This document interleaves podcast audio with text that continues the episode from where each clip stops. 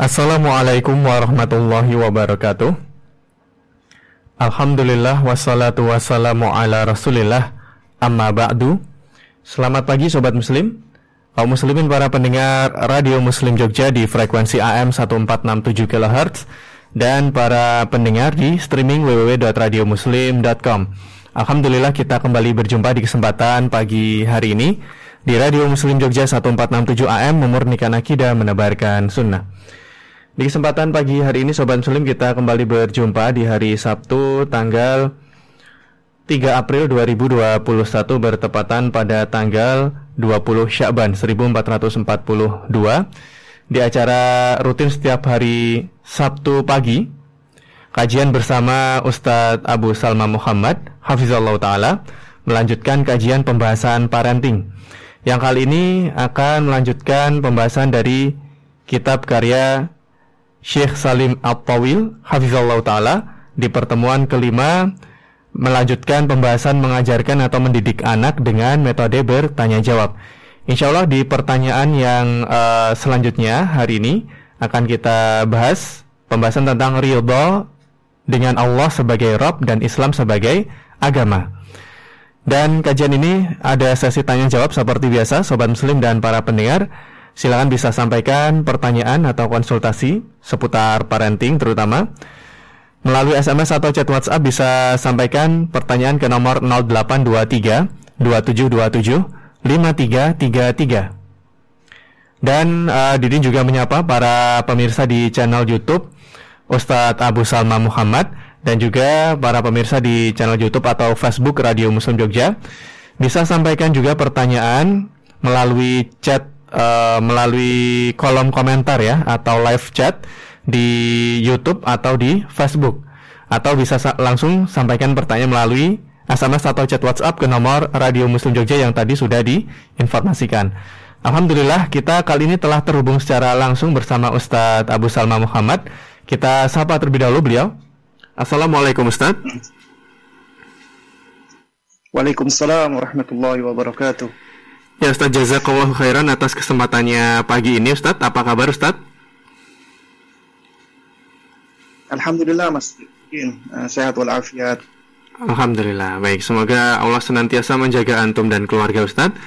Terima kasih. Uh, baik Sobat Muslim, mari kita persiapkan diri untuk menyimak dan mendengarkan materi yang akan disampaikan oleh Ustadz Abu Salma Muhammad, Hafizullah Ta'ala. Kami dari studio mengucapkan selamat mendengarkan kepada Ustadz. Kami persilahkan Ustadz. طيب شكرا مزيدا بسم الله.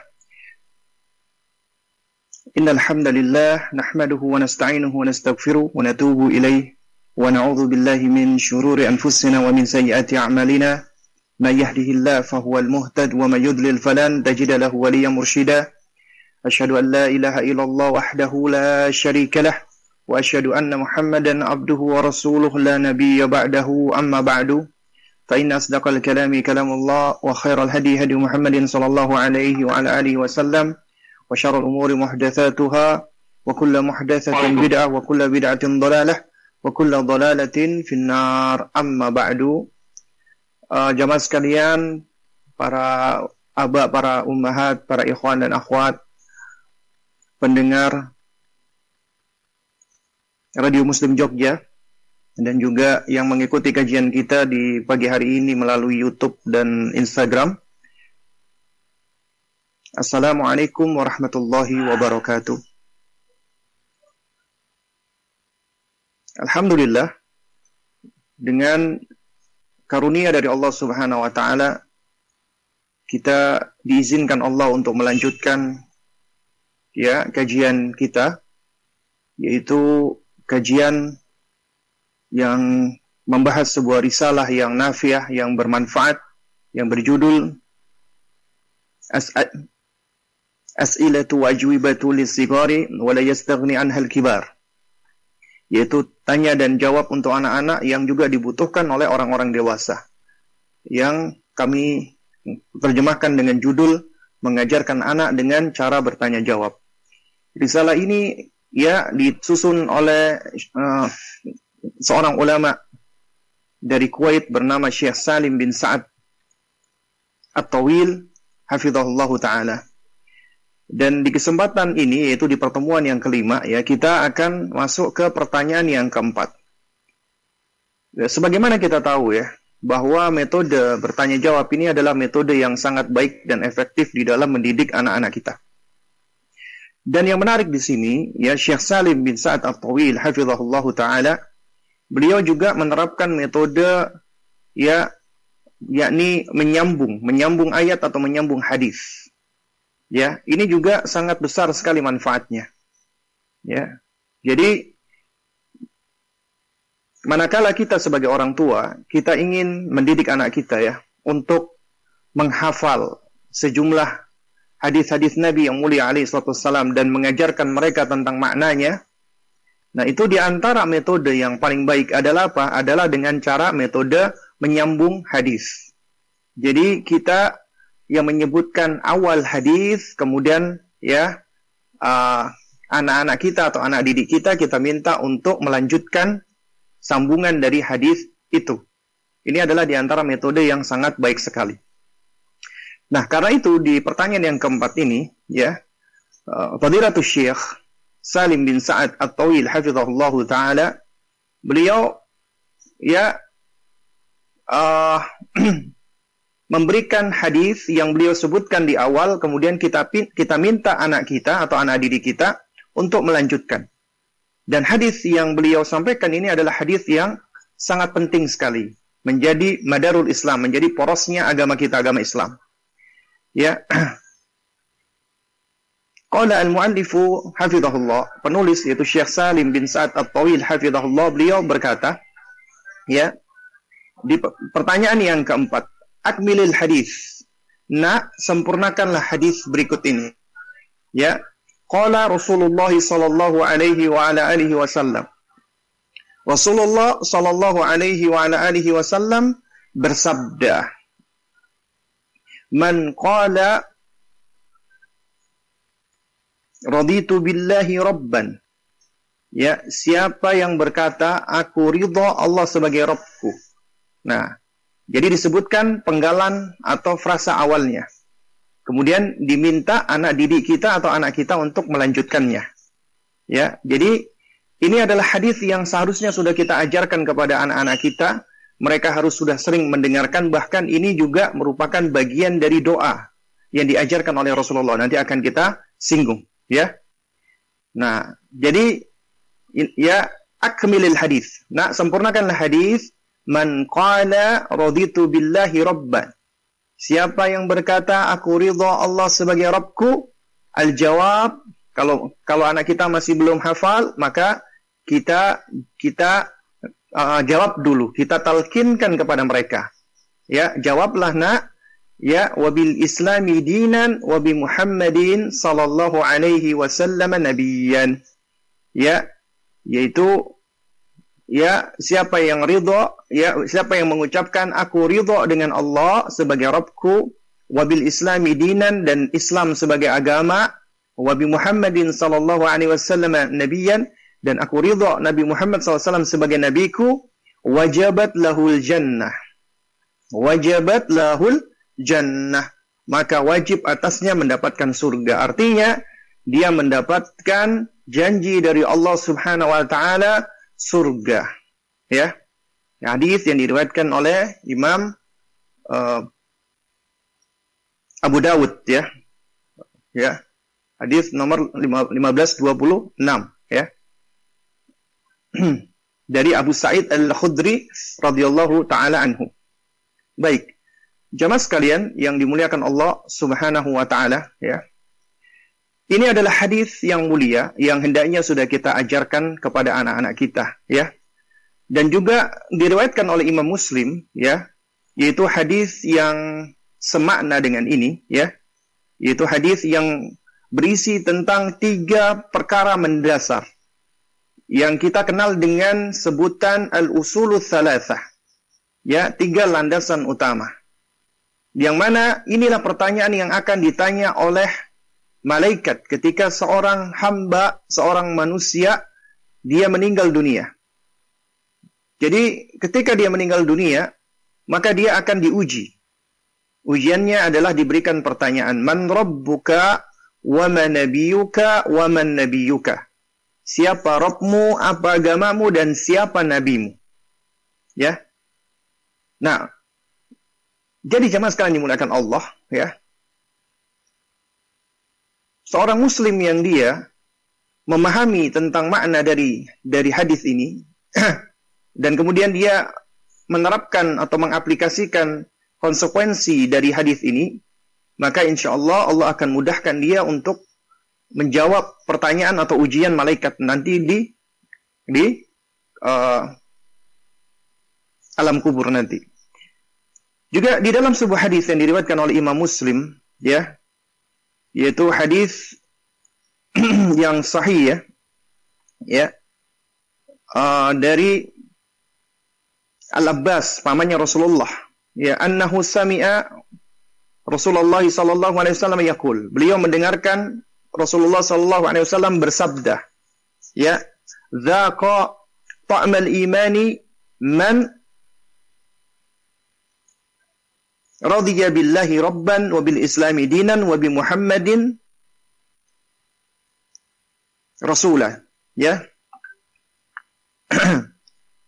Jadi Al-Abbas pamannya Rasulullah, beliau mendengarkan Rasulullah bersabda, "Dzaqa ta'mal imani." Ya. Apa namanya? Uh, jadi seseorang akan merasakan nikmatnya iman apabila man radiya billah, apabila dia ridha Allah sebagai Rabbnya. Ya, man radiya billahi rabban wa bil islami dinan. Dan Islam sebagai agamanya wa bi Muhammadin rasulan. Dan Muhammad sebagai rasulnya. Ini adalah hadis yang mulia yang intisarinya sama ya dengan hadis ini.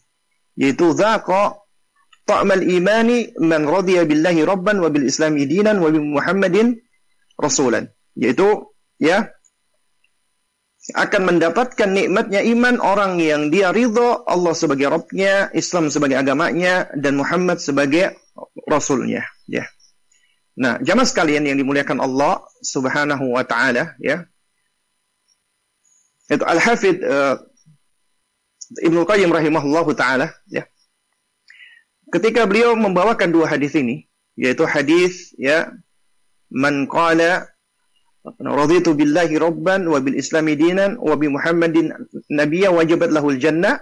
Dan juga hadis yang tadi ya hadis yang diriwayatkan oleh Imam Muslim ya yaitu apa namanya dzaqa ta'mal iman ya man radiya billahi rabban wa bil islami dinan wa bi muhammadin rasulan ya.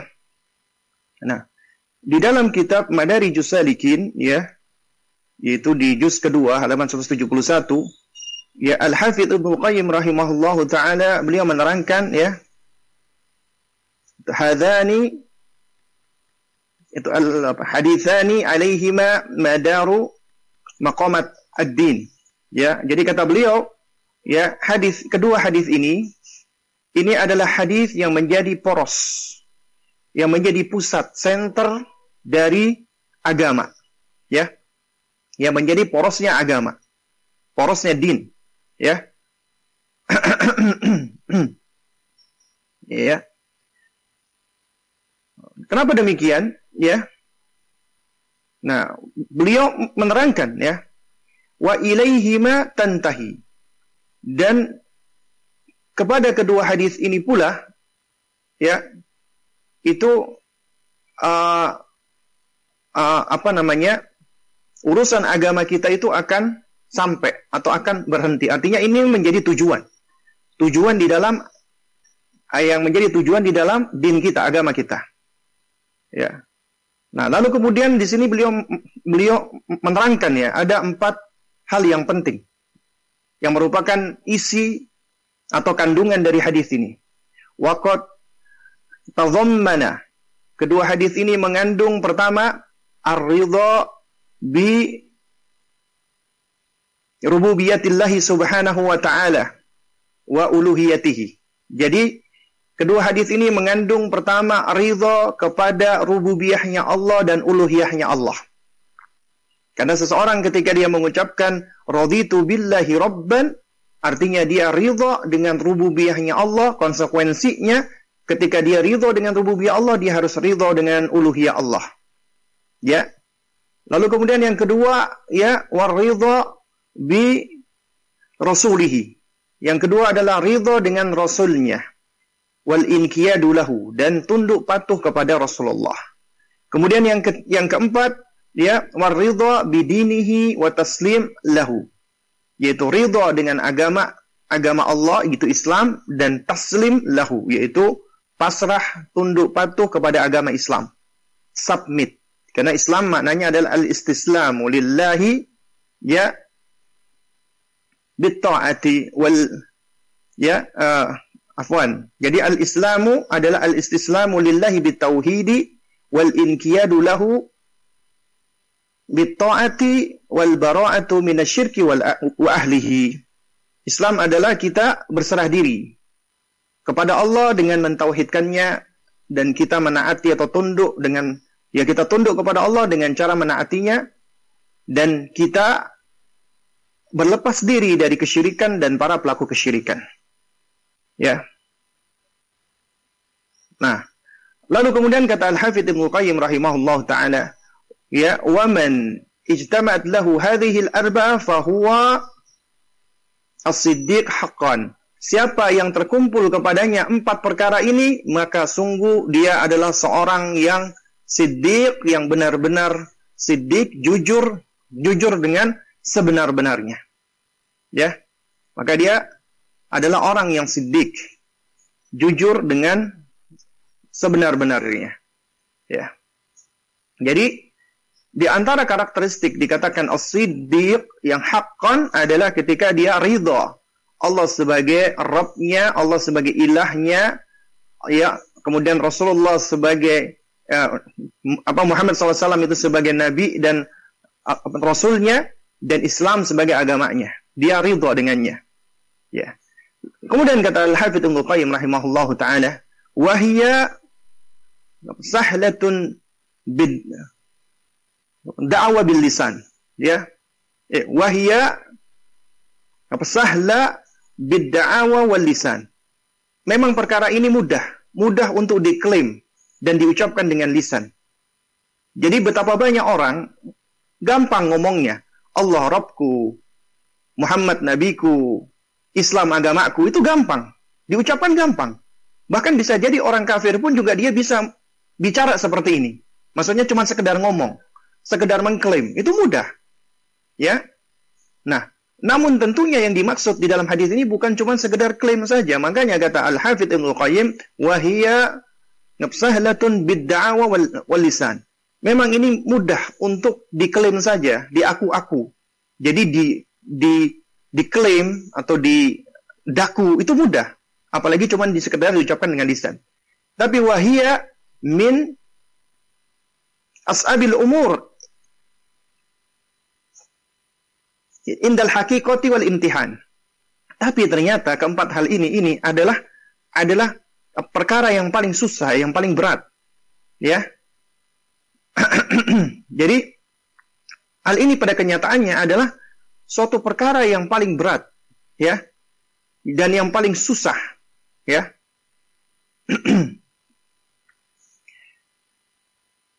Wala siyama idza jaa ma yukhalifu hawan nafs ya wa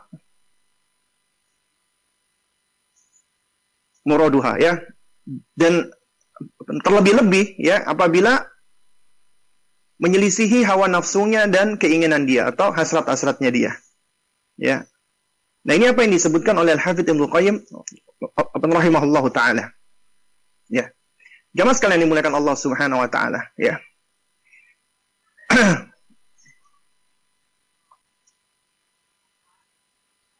Ucapan Raditu billah, aku ridho dengan Allah Rabban sebagai Robku. Kata ridho, ya, yang dimaksud dengan apa ridho di di sini itu bukan cuma sekedar klaim saja, ya, bukan sekedar dakwaan saja, tidak, ya.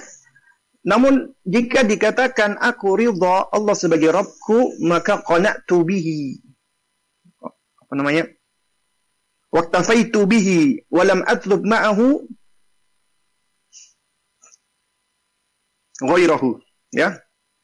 Jadi yang dimaksud ya jemaah sekalian ketika dikatakan aku ridho Allah sebagai Rabbku artinya aku ya merasa cukup dengannya.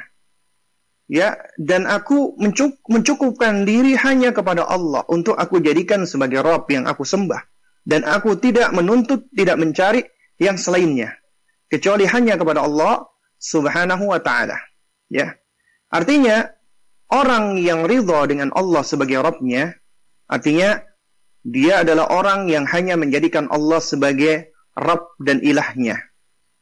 Sebagaimana kata Ibnu Qayyim tadi, yaitu apa?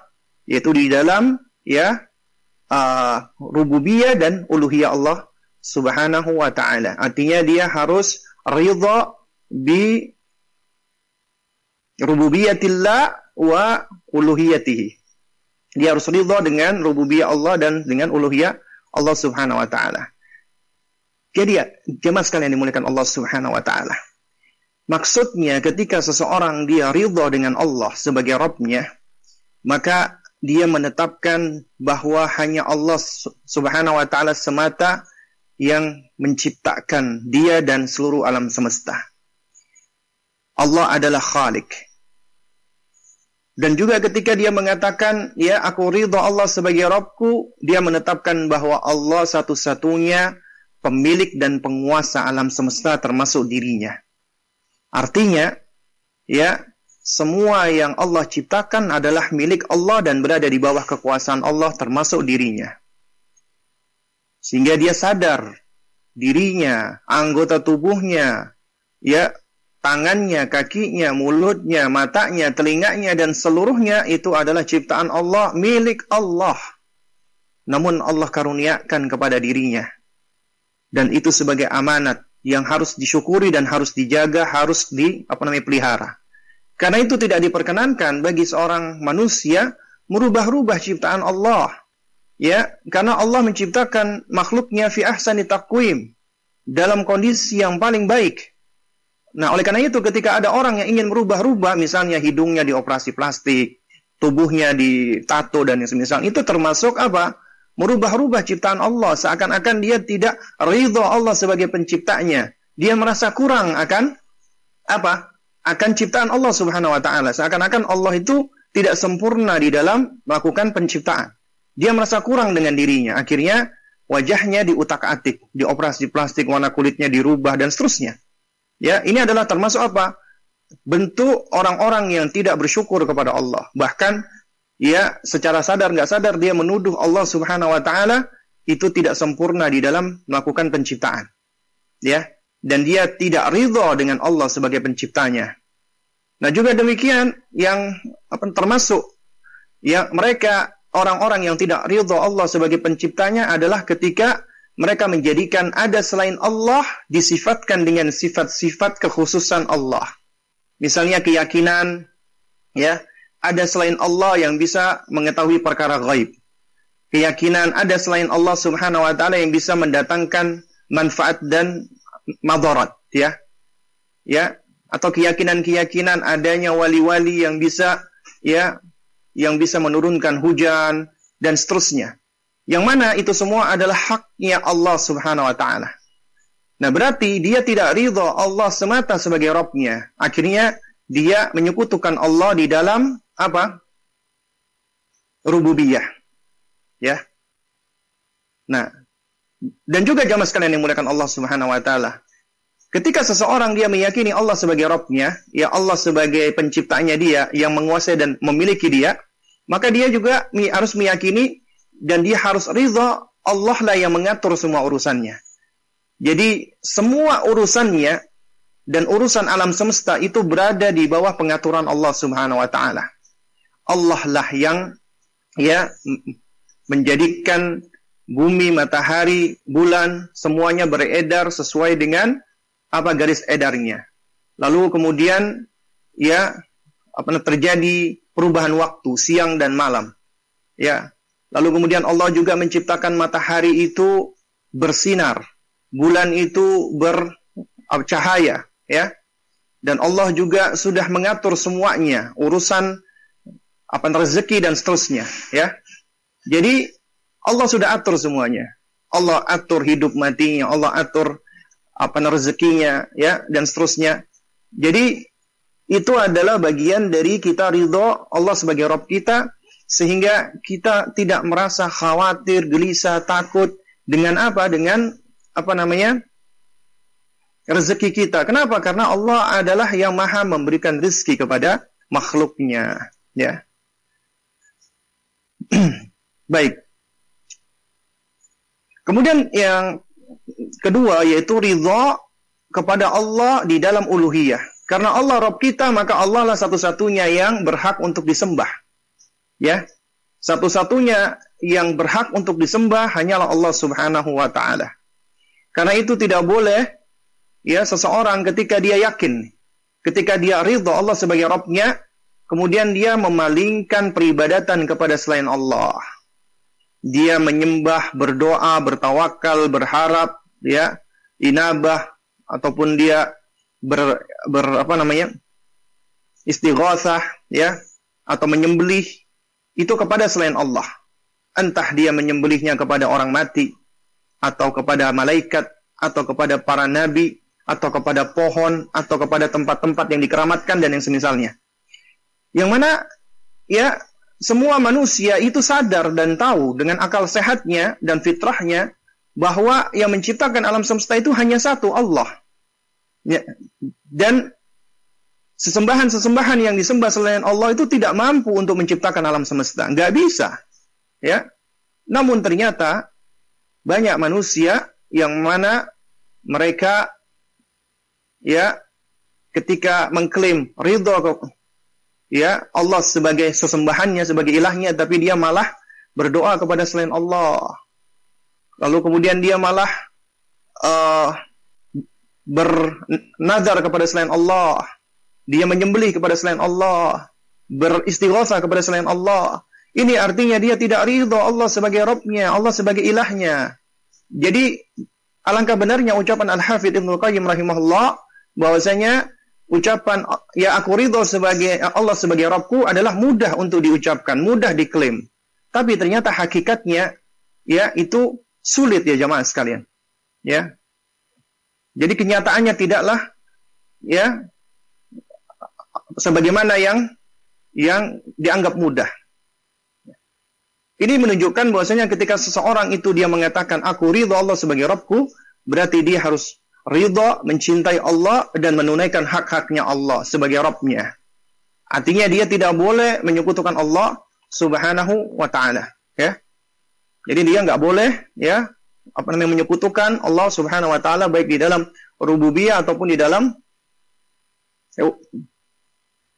uluhiyah. Lalu kemudian yang berikutnya adalah apa? Yang yang kedua adalah apa namanya? Uh, apa ridho ya. Yakni apa? Ya. Lalu kemudian ya wabil islami dinan. Dia ridho Islam sebagai agamanya, ya. Jadi artinya ketika seseorang dia mengatakan aku ridho Islam sebagai agamaku, maka dia wajib untuk meyakini Islam sebagai satu-satunya agama yang hak, yang benar. Adapun selain Islam adalah agama yang keliru, yang salah. Ini bukanlah sikap atau perbuatan intoleran. Jadi banyak orang-orang yang salah kaprah yaitu meyakini kebenaran agama dianggap sebagai perbuatan intoleran. Itu yang punya anggapan seperti itu dialah adalah dialah sejatinya orang-orang yang in mentoleran. Kenapa? Karena ketika seseorang beragama, maka dia pasti meyakini kebenaran agamanya, ya, dan itu wajib. Ya. Nah, dan ketika seseorang meyakini agamanya adalah agama yang benar, maka konsekuensinya dia pun pasti meyakini agama selain agama yang dia yakini adalah agama yang keliru. Kalau seandainya dia menganggap semua agama itu mengandung kebenaran, maka ya ya konsekuensinya dia tidak perlu menganut suatu agama khusus. Jadi dia bisa berganti-ganti agama. Hari ini agama ini, besok agama itu. Dan ini adalah orang-orang yang paling pelin-pelan di muka bumi. Ya. Dan ketika seorang muslim dia mengucapkan aku ridho Islam sebagai agamaku, maka dia harus meyakini dan harus meridhoi ya Islam sebagai agama karena Allah Subhanahu wa taala ya yang meridhoi agama Islam ini adalah sebagai agama yang benar yang hak agama Allah Subhanahu wa taala. Wa itu Islam dinan dan aku meridhoi Islam sebagai agama ya. Allah meridhoi Islam sebagai agama yang benar di sisi Allah. Oleh karena itu, orang yang ridha Islam sebagai agamanya, maka dia wajib untuk meyakini Islam adalah sebagai satu-satunya agama yang benar. Dan juga konsekuensinya ketika dia meyakini Islam adalah sebagai satu-satunya agama yang benar, yaitu agama dari Allah Subhanahu wa taala, maka dia wajib istislam, dia wajib aslama. Ya, dia wajib tunduk patuh dengan segala apa yang ada di dalam syariat agama Islam. Ya. Sebagaimana dikatakan oleh Syekhul Islam Ibnu Taimiyah rahimahullah bahwasanya al-Islamu ya Islam itu adalah al-istislamu lillahi bitauhid. Yaitu ya istislam. Yaitu submit kepada Allah. Pasrah menyerahkan diri kepada Allah dengan cara mentauhidkannya. Itu haknya Allah yang paling tinggi. Wal inqiyadu lahu bita'ah dan tunduk kepada Allah dengan ketaatan. Itulah Islam. Wal bara'atu minasyirki wa ahlihi. Dan berlepas diri dari kesyirikan dan dan para pelaku kesyirikan. Ya. Nah, jadi jangan sekalian yang dimuliakan Allah Subhanahu wa taala, ya.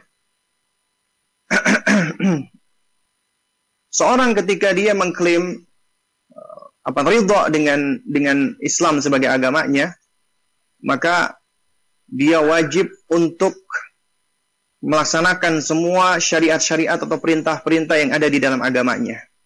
Menjauhi semua larangan-larangan, kemaksiatan-kemaksiatan yang dilarang di dalam agamanya. Ya. Dan dia harus istislam.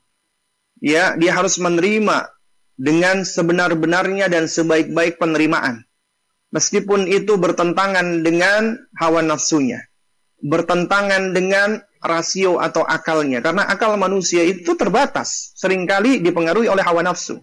Meskipun itu bertentangan dengan perkataan orang-orang tuanya. Atau orang-orang yang dia hormati. Atau ulama-ulama yang dia muliakan. Tapi apabila itu bertentangan dengan Islam, maka dia harus mendahulukan Islam. Ya, maka dia harus mengedepankan Islam. Ya. Lalu kemudian ya Muhammad SAW sebagai nabi. Jadi meridhai Rasulullah SAW sebagai nabi. Ya. Dan betapa banyak orang-orang yang mengklaim aku ridho, aku cinta dengan Nabi Muhammad SAW, tapi ternyata itu cuma sekedar klaim saja. Ya. Sebagaimana dikatakan di dalam sebuah apa idiom ya, ad-da'awi ma lam tuqimu 'alaiha bayinat abna'uha ad'iya ya seorang pengaku-ngaku, seorang pendaku-daku, ya, yang dia cuma bisa ngaku-ngaku doang, ya, tidak di, tidak diiringi dengan bukti, tidak diiringi dengan dengan bayinah, maka sejatinya dia adalah orang yang ngaku-ngaku doang, orang yang cuma mengklaim-mengklaim saja. Jadi boleh boleh boleh jadi ya orang ngaku aku pencinta Rasulullah, aku adalah uh, apa namanya pengikut Rasulullah dan seterusnya. Tapi yang namanya ngaku-ngaku doang tanpa ditunjukkan dengan bukti, maka itu semua adalah hanya sekedar klaim belaka. Abna'uha ad'iya, ya. Juga sama, ya. Uh, Syekh Albani rahimahullahu taala ketika beliau mengomentari banyak para pengaku-ngaku mengaku-ngaku berada di atas dakwah salafiyah, mengaku-ngaku berada di atas dakwah sunnah, mengaku-ngaku di atas akidah salafiyah dan seterusnya. Ya, Cuman sekedar ngaku-ngaku saja. Beliau menukilkan sebuah syair yang yang masyhur ya. Yaitu apa? Apa namanya? Uh, Kullun yadda'i waslan bi Laila wa Laila la tukirru lahum bidzaka. Semua ngaku-ngaku punya hubungan spesial dengan Laila. Tapi Laila memungkiri semua pengaku-ngakuan tersebut. Karena ngaku-ngaku gampang, mudah. Ya. Jadi ya boleh jadi orang ngaku-ngaku aku adalah apa kekasihnya Laila. Karena dia tahu Laila itu adalah wanita yang cantik jelita. Akhirnya semua laki-laki nama tergila-gila dengannya. Ngaku-ngaku Laila itu milikku, Laila itu adalah istriku, Laila itu adalah iniku dan ituku. Ya. Semua boleh ngaku-ngaku seperti itu, tapi tetap nanti yang akan menentukan adalah si Laila sendiri yang mana dia ya mengingkari semua pengaku-ngakuan itu. Ya. Ya, dia nggak kenal ini siapa, ini ini siapa. Ya, ini ini apa sebagai gambaran saja ya sebagai ilustrasi. Maksudnya, ya betapa banyak orang ngaku-ngaku aku mencintai Rasulullah SAW, tapi ternyata dia lebih banyak melakukan hal-hal yang menyelisih perintah Rasulullah. Bahkan dia ya uh, tidak mengenal sunnah Rasulullah. Bahkan dia anti dengan sunnahnya Rasulullah. Malah dia lebih banyak mengikuti ya ajaran-ajaran yang menyelisihi sunnahnya Rasulullah. Tapi mengklaim mengaku pecinta Rasulullah. Ya. Konsekuensi orang yang ridha mengatakan Muhammad adalah nabiku, Muhammad adalah apa apa rasulku adalah apa? Adalah konsekuensinya itu setidaknya disebutkan oleh para ulama ada empat. Ya, yaitu apa? Tasdikuhu ma akhbara. Membenarkan semua apa pun yang Nabi sampaikan. Semua yang Nabi sampaikan selama itu sahih, selama itu otentik, selama itu valid, maka wajib diterima. Meskipun menyelisihi hawa nafsu, meskipun menyelisihi akal, meskipun menyelisihi ya pandangan, pendapat, ucapan, perkataan orang-orang yang dihormati, yang dimuliakan. Ya. Namun ya karena yang menyampaikan ini adalah nabi kita Muhammad dan kita bersaksi bahwasanya Muhammad adalah nabi kita, adalah utusan Allah sallallahu alaihi wasallam yang maknanya adalah la matbu'a bihaqqin illa Muhammad, tidak ada panutan yang paling benar, tidak ada contoh yang paling valid, yang paling sahih ya kecuali Rasulullah sallallahu alaihi wasallam. Artinya semua panutan selain Rasulullah itu adalah panutan yang tidak benar. Ya, jadi yang paling benar adalah Rasulullah. Nah, namun dikarenakan Rasulullah memerintahkan kita untuk mengikuti, mencontoh dan meneladani sahabat-sahabat beliau, maka kita mengikuti perintahnya Nabi, yaitu kita ya kita meneladani para sahabat Nabi. Juga demikian ya dikarenakan kita diminta untuk meneladani orang-orang yang saleh, orang-orang yang mengikuti metodenya Rasulullah, maka kita mengikuti mereka bukan karena individunya, tapi karena mereka mengikuti Rasulullah. Jadi yang kita ikuti adalah apa? Adalah adalah uh, apa namanya? perbuatan mereka yang mengikuti Rasulullah Sallallahu Alaihi Wasallam. Karena yang menjadi acuan adalah Rasulullahnya. Oleh karena itu semua apa yang Nabi perintahkan, eh, yang Nabi sampaikan harus dibenarkan apabila itu sahih. Ya, nggak boleh ditolak, nggak boleh di, di apa di, di utak atik karena nggak masuk akal misalnya. Wajib diterima, ya. Ya, karena apa yang Nabi sampaikan itu adalah wahyu, ya. Dan betapa banyak orang-orang yang lebih mendahulukan akal. Misalnya contoh ya, di tahu di awal tahun apa namanya? 1960-an ya.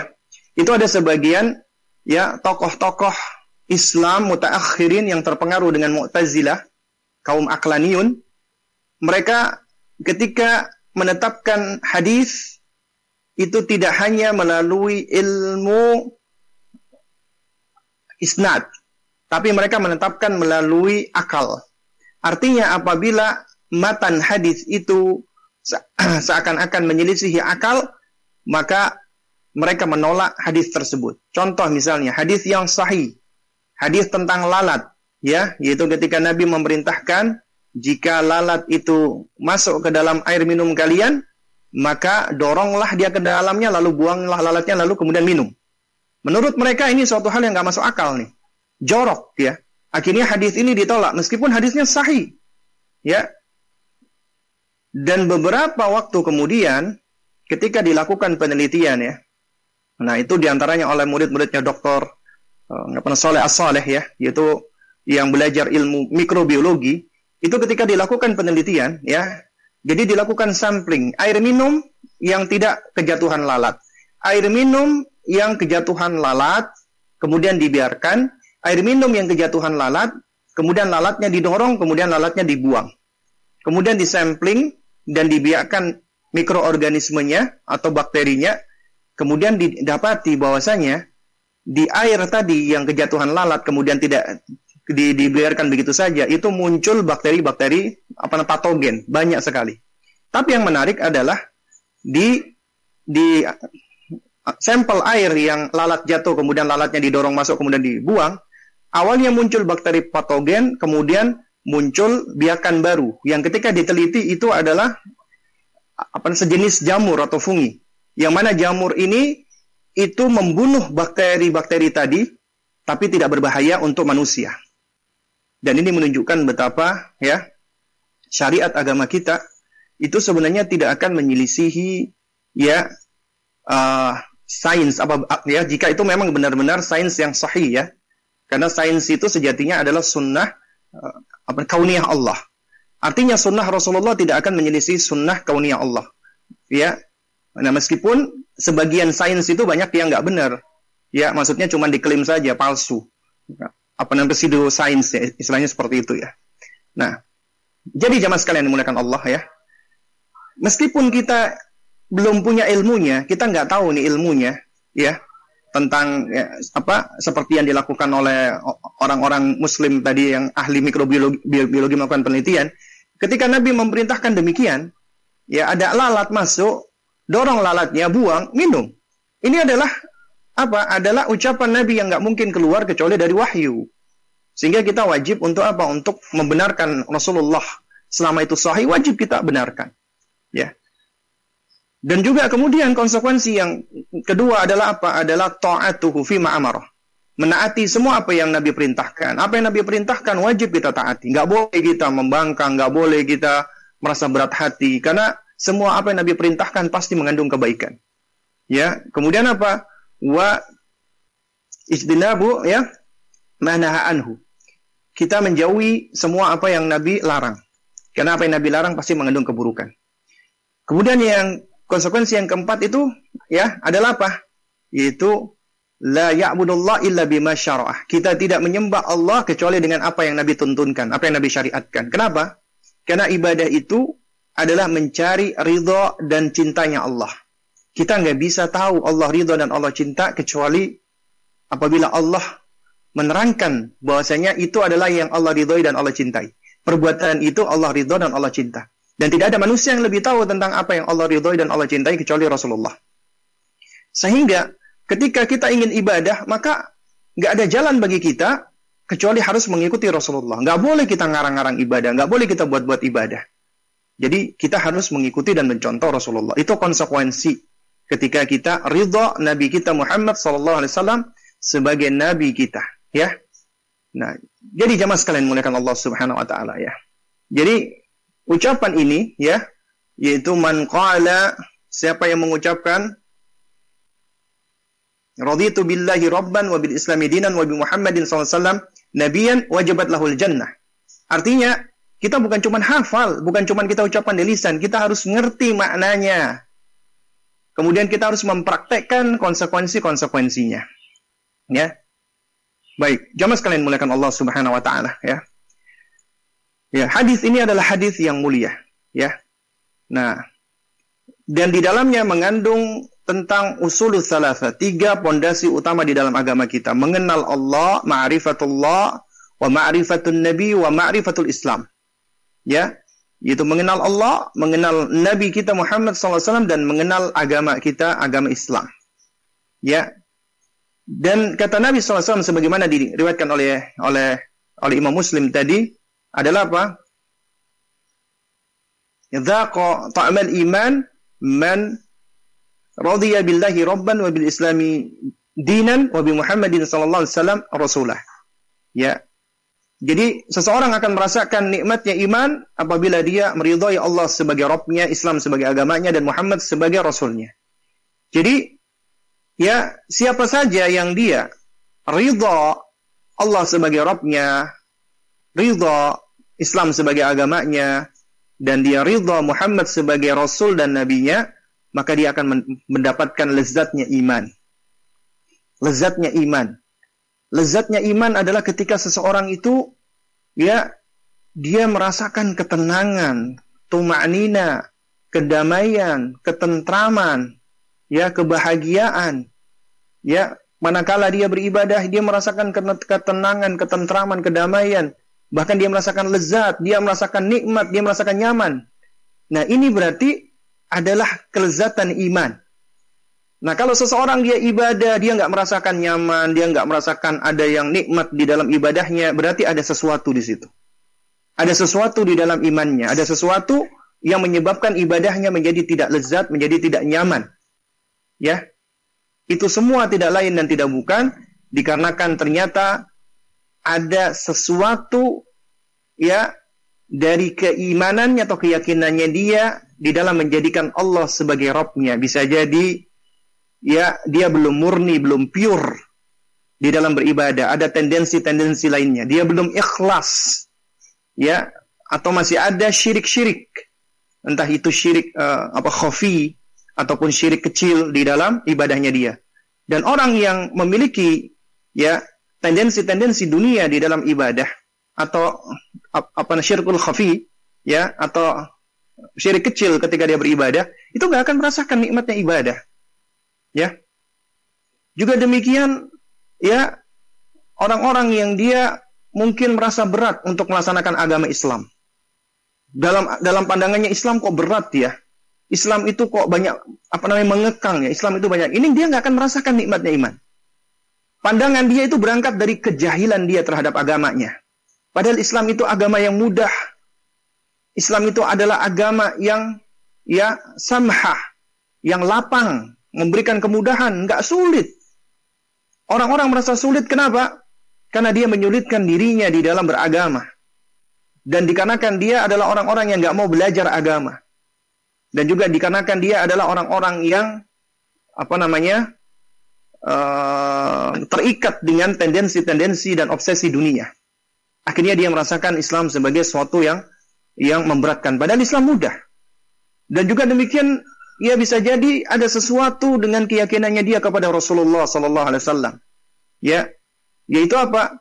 Dia ternyata ia banyak mengabaikan sunnah-sunnah Nabi meskipun dia mengklaim mencintai Nabi, bahkan dia banyak melakukan perbuatan-perbuatan yang tidak dituntunkan oleh Nabi, bid'ah-bid'ah.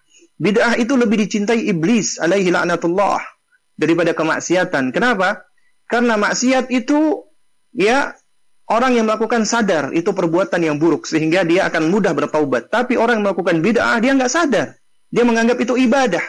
Dia menganggap suatu hal yang buruk dianggap sebagai ibadah sehingga ya untuk bisa taubat itu lebih sulit. Makanya lebih dicintai iblis alaihi laknatullah.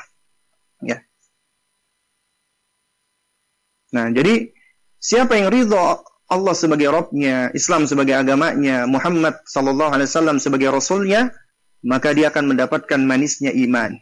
Ya. Juga jamaah sekalian yang dimuliakan Allah Subhanahu Wa Taala. Kita ajarkan pula bahwasanya ucapan ini, ya, ucapan apa namanya?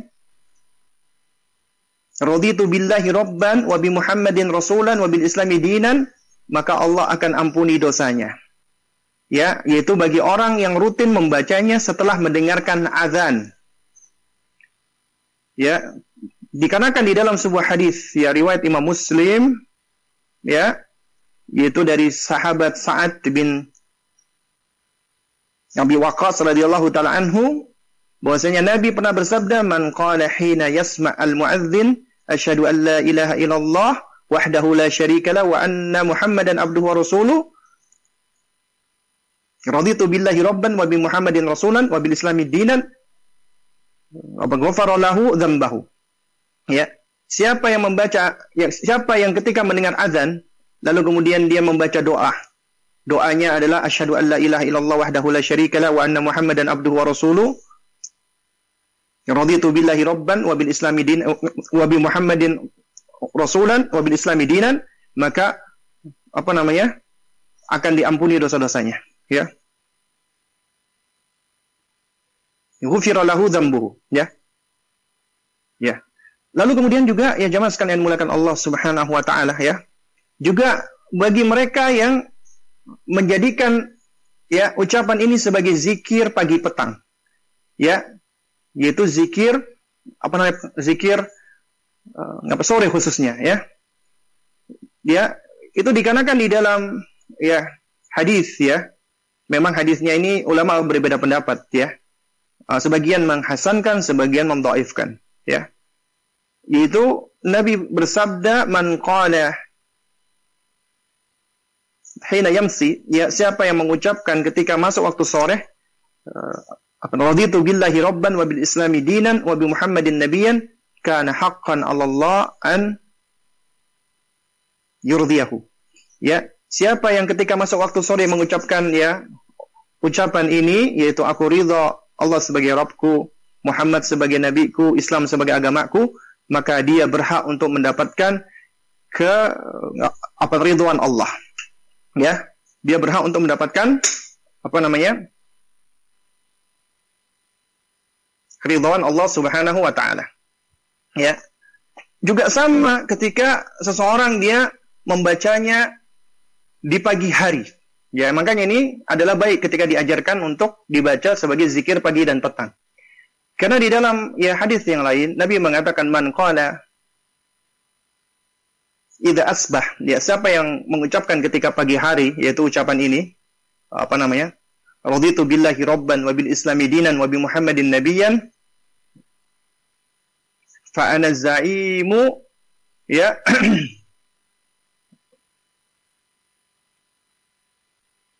la akhidunna biyadihi hatta adkhulahul jannah ya.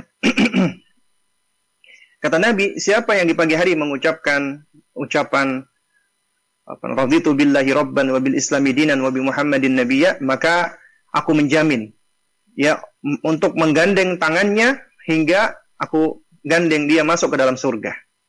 Ya. Nah ini adalah di antara fadilah atau keutamaan mengucapkan perkataan-perkataan ini ya. Dan jika ini juga bisa dijadikan sebagai zikir ya.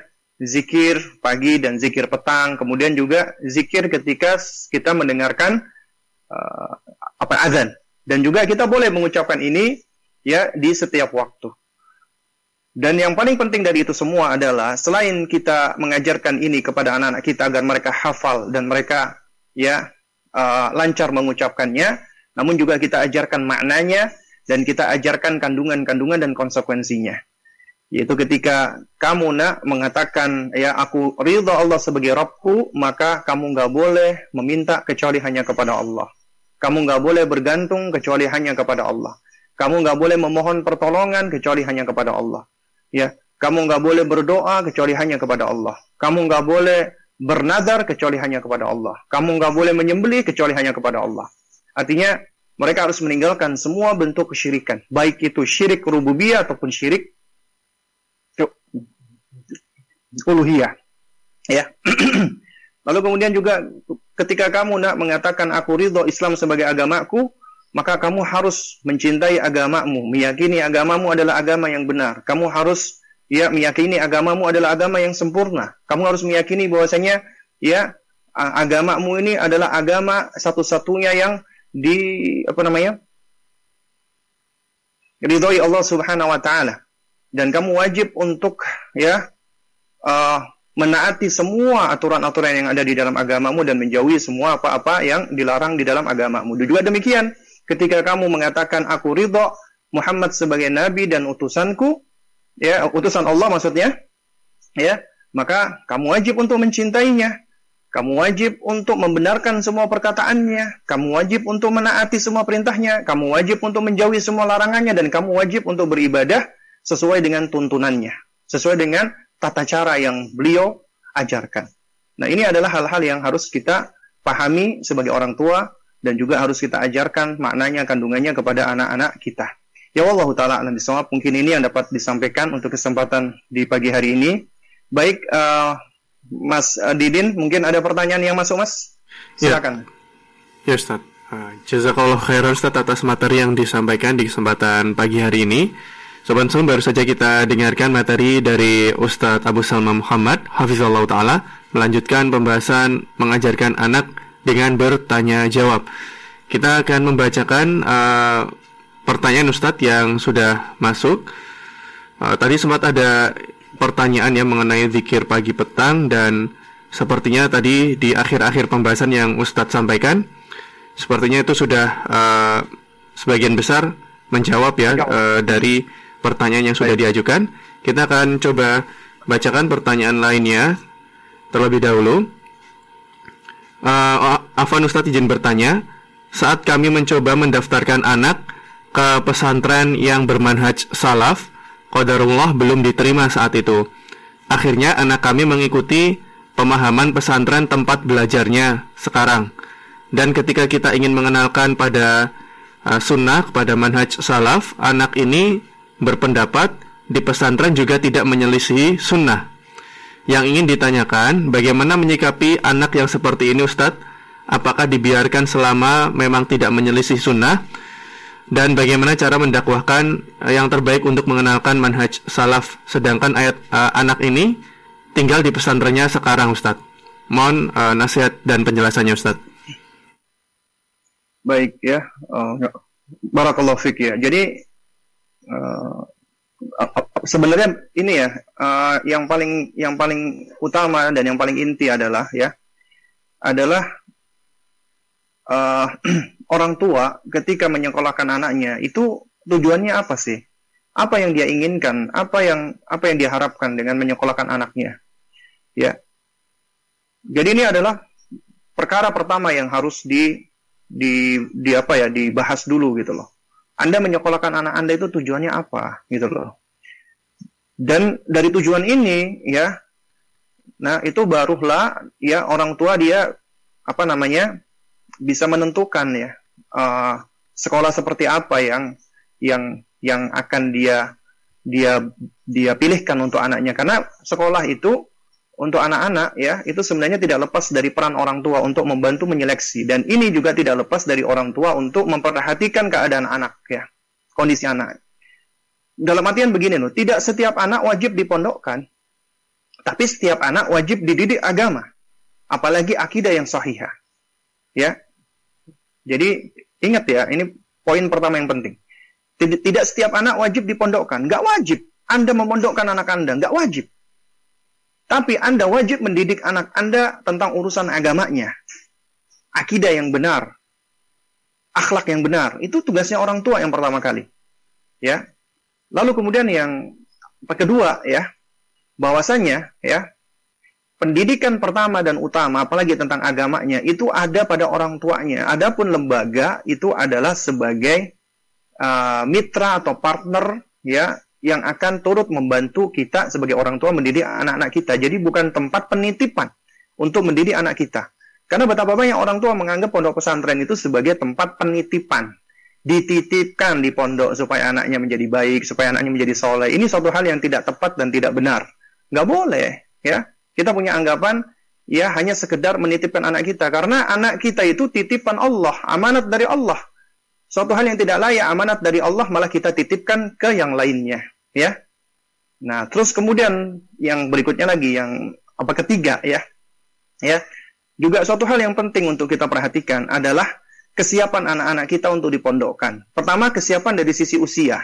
Berapa usianya? Kalau dia misalnya masih usia kanak-kanak ya atau usia SD, hendaknya jangan dipondokkan dulu. Ya, sebenarnya anak-anak itu sudah siap untuk dipondokkan ketika sudah masuk usia balik sebenarnya. Ya, itu untuk mengajar kemandirian mereka. Kemudian kesiapan dari sisi mental, ya. Masalahnya sudahkah kita sebagai orang tua mempersiapkan mentalitas anak dari sisi kemandirian? Kalau nanti dia di pondok, dia harus sudah mandiri. Kemudian juga dari sisi siap nggak dia belajar, ya. Nah, ini pentingnya orang tua untuk apa? Untuk menumbuhkan perasaan anak sayang cinta dengan ilmu. Jadi ketika dia senang dengan ilmu, senang dengan belajar, ya. Jadi ketika dia akan dipondokkan dia akan akan senang di situ. Lalu kemudian yang berikutnya adalah ya poin berikutnya adalah tentang memilihkan pondok buat buat buat anak-anak kita gitu loh. Ya. Kita tahu pondok itu banyak ya. Sehingga ketika kita mau memilihkan pondok, maka peran orang tua harus melihat pertama akidahnya, benar nggak yang diajarkan pondok ini? Lalu yang kedua tentang ya akidah manhajnya. Kemudian bagaimana dengan guru-gurunya? Karena guru-guru penting banget ya. Jadi kita harus berusaha mencari tahu tentang tentang guru-gurunya, akidahnya, akhlaknya dan seterusnya. Kemudian metode apa namanya pengajarannya, ya kurikulum, konsep. Artinya kita nggak bisa cuma langsung milih sekolahan kita kita taruh anak kita tanpa kita berusaha cari tahu dulu, ya. Itu bagaimana kurikulumnya, bagaimana metode pengajarannya. Ya, ini adalah hal-hal yang perlu untuk kita apa namanya perhatikan ya. Nah, terus kemudian juga yang nggak kalah penting adalah ketika kita menyekolahkan anak kita, ya, itu Anda boleh menyekolahkan anak Anda tidak di pondok pesantren, misalnya di sekolahan umum, misalnya, ya, misalnya karena sekolah itu dekat. Nah, jadi dengan sekolah ini ya kita harapkan anak kita mungkin belajar dari aspek lain. Misalnya dia belajar dari aspek kognisinya, dari apa namanya akademisnya, aspek sosialisasi dengan teman-temannya, aspek sosial.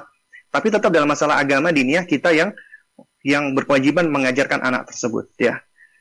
Nah, juga ketika Anda memondokkan anak Anda, lalu kemudian ketika Anda ingin pondokkan ke pondok yang ya menurut tanggapan kita ini pondok yang baik yang sunnah tapi ternyata tidak diterima, ya berarti ya apa qadarullah wa masyafa'alah. Mungkin ini adalah suatu hal yang baik buat anak kita. Nah, oleh karena itu ketika nggak di, diterima di pondok ini, ya kita juga nggak boleh sembarangan. Artinya kita nggak boleh akhirnya kita pondokkan aja deh ke pondok-pondok lain. Yang penting apa namanya mengajarkan Islam gitu kan? Ya, apa namanya?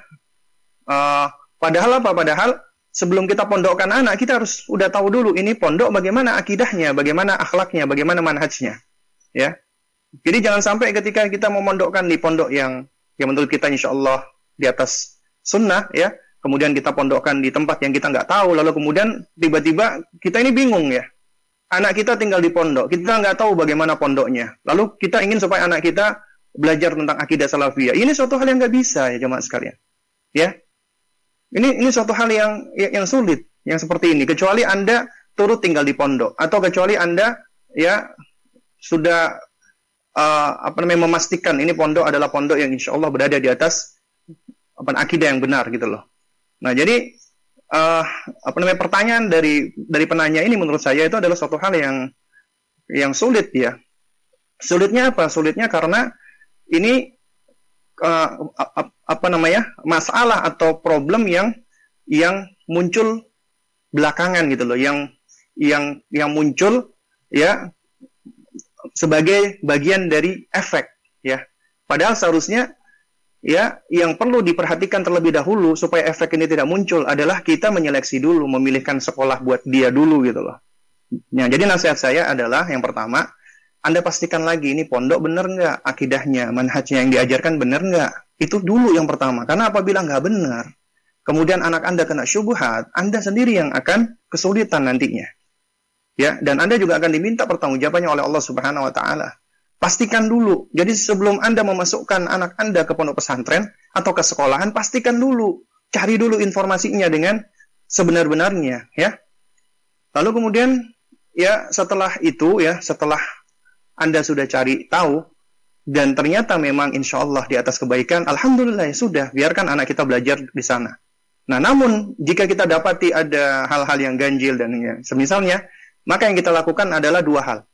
Ya, kita biarkan anak kita di sana, ya, namun dampaknya anak kita bisa kena syubhat, atau kita berusaha untuk menarik apa apa namanya untuk untuk untuk untuk ini apa namanya menarik dia ya kita ambil anak kita ya lalu kemudian biarkan dia belajar dengan kita atau kita carikan tempat lain yang lebih apa aman ya ya Allah alam ya mungkin ini yang dapat saya sampaikan ya.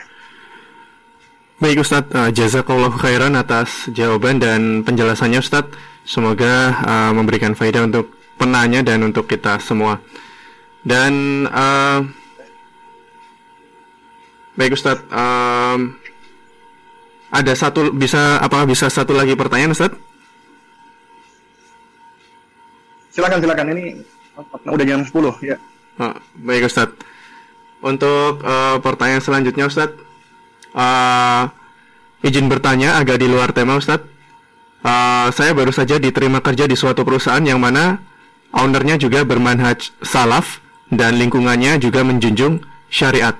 Namun tempat kerja ini di luar kota dan mengharuskan saya jauh dengan orang tua. Juga uh, juga saya anak tunggal. Bagaimana sikap saya Ustadz? Mohon nasihatnya. Apakah tetap bekerja di tempat tersebut atau mencari yang dekat dengan orang tua Ustadz? Mohon nasihatnya Ustadz. Baik, ya. Jadi yang pertama yang harus diperhatikan adalah kondisi orang tua kita. Kalau kondisi orang tua kita, misalnya bapak ibu kita yang dalam kondisi sehat, bisa masih apa namanya masih mampu untuk untuk untuk melakukan aktivitas uh, apa hariannya sendiri ya. Jadi dalam artian masih kondisi fit, masih kondisi sehat ya. Dan uh, apa kemudian kita juga sudah bermusyawarah dengan mereka, sudah izin sama mereka dan mereka mengizinkan ya. Mereka tidak tidak merasa berat ya. Jadi apa silakan ya. Kita kita bekerja kita mencari penghidupan, ya, lalu kemudian kita bisa apa namanya membantu uh, orang tua kita tadi, ya, misalnya dengan kita apa pernah kirimkan uh, gaji kita sebagiannya kepada mereka untuk menopang uh, apa kehidupan mereka gitu kan. Soalnya kan gini kan karena kondisi tiap tiap orang tua kan beda-beda kan. Nah nah kalau memang orang tua Anda itu adalah orang tua yang memang masih fit, masih sehat, masih sanggup ya. Jadi dan Anda sudah bermusyawarah dengan mereka, maka silahkan gitu loh. Ya. Nah, tapi kalau misalnya kondisinya tidak demikian, misalnya yang tinggal itu hanya ibu Anda saja atau misalnya sang bapak sudah sudah lemah, sudah nggak bisa banyak bergerak, dan butuh banyak bantuan dan yang bisa bantu itu cuman cuman kita misalnya ya. Jadi dalam hal ini yang lebih utama adalah kita bersama dengan mereka. Kita berbakti kepada mereka dengan menjaga mereka memelihara mereka ya. Karena kondisi mereka dalam kondisi yang mereka tidak mampu untuk melakukan eh, aktivitas harian mereka secara sendirian gitu loh. Jadi mereka butuh bantuan dan yang paling berhak untuk membantu mereka tentunya adalah kita sebagai anak ya. Nah, jadi dalam hal ini ya tidak bisa langsung ditakmim ya di apa generalisir gitu loh. Karena harus dilihat kondisinya, kondisi ayah ibu kita itu seperti apa gitu loh. Kemudian setelah setelah melihat kondisi, kita bermusyawarah dengan mereka. Kalau mereka mengizinkan, mereka ridho, ya hendaknya kita ya berangkat gitu loh. Ya dan mudah-mudahan itu adalah jalan yang paling baik ya. Ya Allah alam isawab ya. Baik Ustadz, uh, jazakallah khairan atas jawaban dan penjelasannya. Dan uh, itu pertanyaan terakhir Ustadz, jazakallah khairan atas ilmu yang telah disampaikan. Semoga bermanfaat untuk kita semua. Semoga Allah senantiasa menjaga antum dan keluarga Ustadz dan memberkahi ilmu antum. Amin. Demikian Sobat Muslim, Alhamdulillah kita dengarkan kembali dan ikuti kajian rutin kita bersama Ustadz Abu Salma Muhammad, Hafizallah Ta'ala melanjutkan pembahasan parenting, kajian parenting uh, faedah dari risalah karya Syekh Salim bin Sa'ad Hafizallah Ta'ala mendidik anak dengan bertanya jawab. Kajian ini adalah kajian rutin setiap hari Sabtu pagi mulai jam 9 waktu Indonesia Barat. Disiarkan di Radio Muslim Jogja 1467 AM. Rekaman kajian ini dan uh, rekaman kajian pertemuan-pertemuan yang sebelumnya insya Allah akan di-upload secara rutin di www.radiomuslim.com. Silakan bisa didengarkan kembali, di-download juga gratis downloadnya. Silakan bisa disebarkan juga ke orang-orang terdekat uh, dan teman-teman. Demikian Sobat Muslim, semoga menjadi ilmu yang bermanfaat bagi kita semua. Insya Allah kita jumpa lagi di kesempatan lainnya. Demikian, subhanakallahumma wa bihamdika, asyhadu an la ilaha illa anta, astaghfiruka wa atubu ilaik. Wassalamualaikum warahmatullahi wabarakatuh.